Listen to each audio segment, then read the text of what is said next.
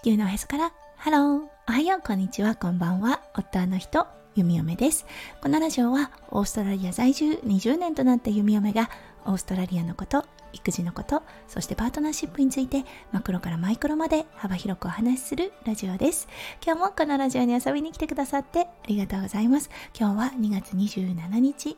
火曜日ですね。皆さんどんな火曜日の午後お過ごしでしょうか？はい。弓嫁が住んでいるオーストラリアですね。昨日と今日とちょっとね、肌寒い日を迎えています。今日はね、少し雨が降る予定なのかな。ほんとね、温度差が激しい今年の夏。今日はね息子くんの、はい、習い事音楽教室に空手と入っているので、はい、あの移動がね多い日となっています。なのでねあの風邪をひいている人も多いのでその人たちからもらわないようにね、はい、あの手洗いうがいしっかりしようと思っています。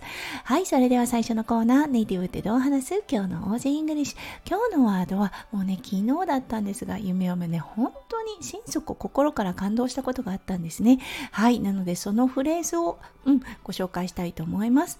はい。心から感動したは I was deeply moved というような表現がされます。そう、move、うん、感動するという意味があります。そう、そしてね、心底、deeply、ディープの形容詞ですね。はい、これで I was deeply moved というような感じで心から感動したというような表現法となります。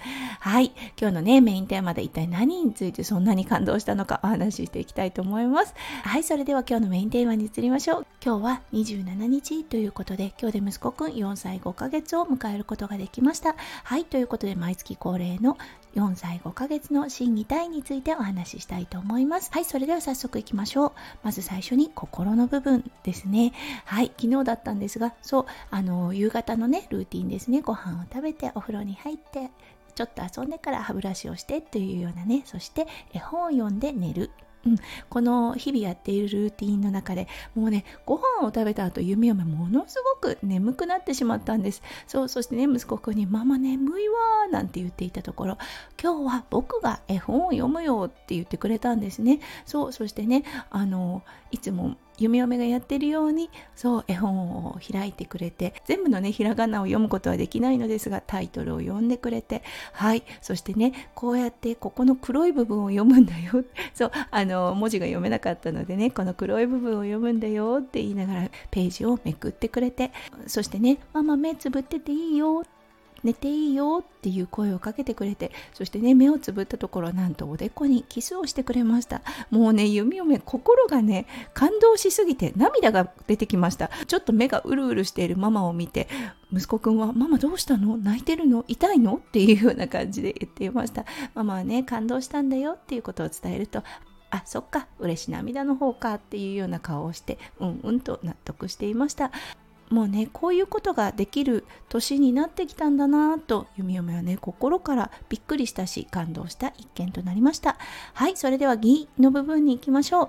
はいこの「義」はね名前が書けるようになってきたということです。これ英語でもそして日本語でもです。やっぱりね通っているデイケアはい英語ベースになります。そしてね、今、プリスクーラールームといって、そう、学校準備のクラスルームに変更になってきました。ということでね、そう、あの、手先を使う作業がものすごく増えてきました。その一環でね、あの、自分の名前を書くということがあって、そう、お絵かきをした後、自分の名前を書いて、ロッカーに入れるという作業があるようです。はい、そしてね、あ、なるほど、ちゃんとね、書いてるなっていったような感じがします。子供特有のね、あの、書き方がもうものすごく可愛いなと思っています。はい、そしてね、日本語の方ですね、これはもうあの元からね自分の名前をあの読むことはできていました。はい、そしてね、最近通い始めた土曜日学校で、うん、自分の名前書いてみようねというようなことがあるようです。はい、ということでね、自分の名前も、うん、書いています。はいそしてこれもね子供あるあるとなるのですが鏡文字ってありますねはい息子くん名前の中にあるね一つのひらがなが鏡文字になってしまいます。そう長くはね続かないとは思うのですがこれね本当に子供特有なので可愛らしいなと思ってしまう弓嫁です。はいということで自分の名前を英語日本語両方で書けるようになってしまったんだなと改めて感じた弓嫁となりました。はいそして4歳5ヶ月の体の部分。もうねこれは底抜けの体力ですね。弓嫁本当についていけません。はい。あの前はね外に連れ出してそう公園で少し遊んだらうん、あの結構疲れて夜はぐっすり寝てくれるということが多かったのですが今はい。あの少し休んでしまったらまたあの一から体力が戻ってきてしまうような状態ではい。あの汗だくになってそう遊んだ後少し休んだらまたサッカーする外に行く庭に行くというような感じではあこの子の体力いつになったらそう限界値が見えてくるんだろうというような状態になっています。すごいですね。もう本当に体力勝負といったような感じとなっています、うん、あのま外で遊ぶこととても良いことです。なのでねあの、うん、付き合える限り頑張ってねついていこうと思っている弓嫁です。ね、夫翔ちゃんのいる時はそう分担してすることができるのですが今ワンオペ中の弓嫁ですねやはりあのもう本当にヘトヘトに疲れ果ててしまいます。本当外でね遊べる体がある、うん、あのありがたい限りだと思っています。でも本当にあ本当に体力あるなと思う弓嫁となってます。はい、ということで今日はね、27日ということで息子くんが4歳と5ヶ月を迎えることができました。本当笑顔でね、いてくれること、うん、そしてね、どんどんどんどん成長していってくれること、もうね、あの、肌から見ていて眩しいなと思う弓嫁です。